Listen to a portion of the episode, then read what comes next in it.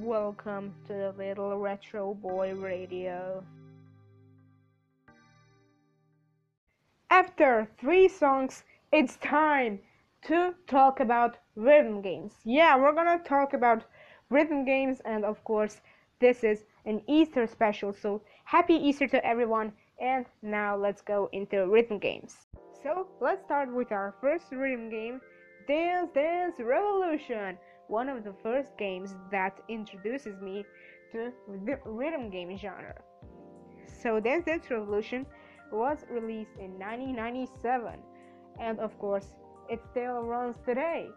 Yes, the franchise isn't dead because in 2016 Dance Dance Revolution A hit the scene and in 2017 DDR A yes Dance Dance Revolution A hit the scene in Europe so it isn't dead.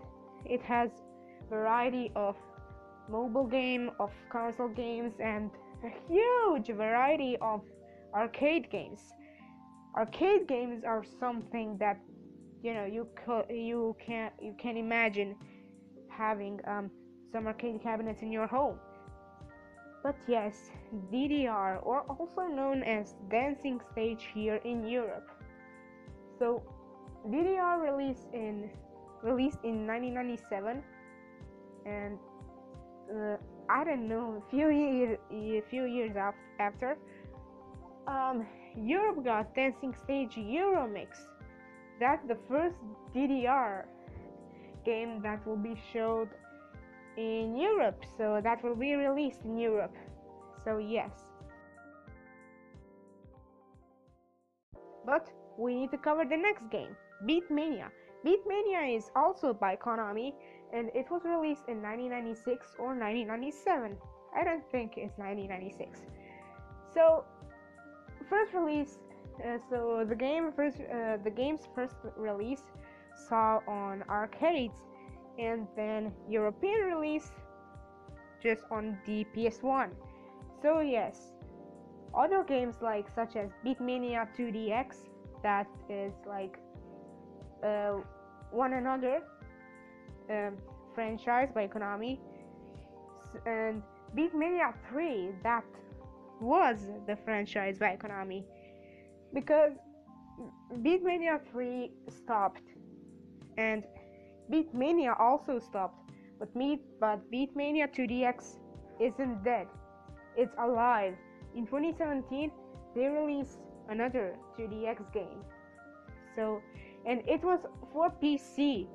Yes, and another thing I forgot to mention about DDR is that you can play PC version of it, but it's rare. It's so rare.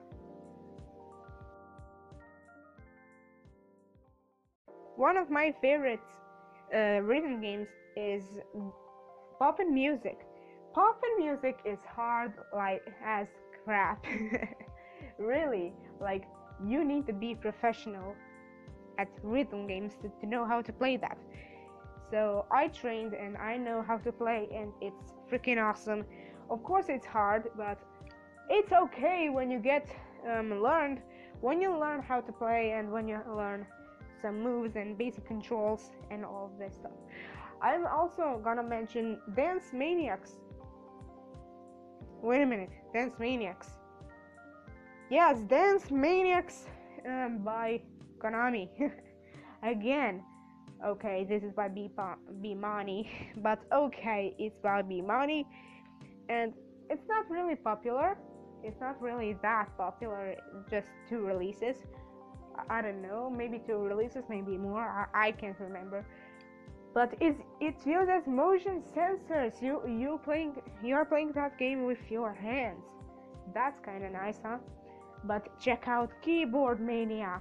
Yeah, you have full keyboard in front of you and you are just playing the keyboard or how about Guitar Freaks? Guitar Freaks is grandfather of Guitar Hero cuz you know, Guitar Freaks was also created by Konami and it's not very popular and Drum Mania isn't very popular here but in Japan it is Yes, Drum Mania. You have drums and you are just playing the drums. one of the hardest rhythm games are Pop'n Music and Drum Mania, and maybe Keyboard Mania. But Pop'n Stage, I really don't know anything about Pop'n Stage, but I saw it.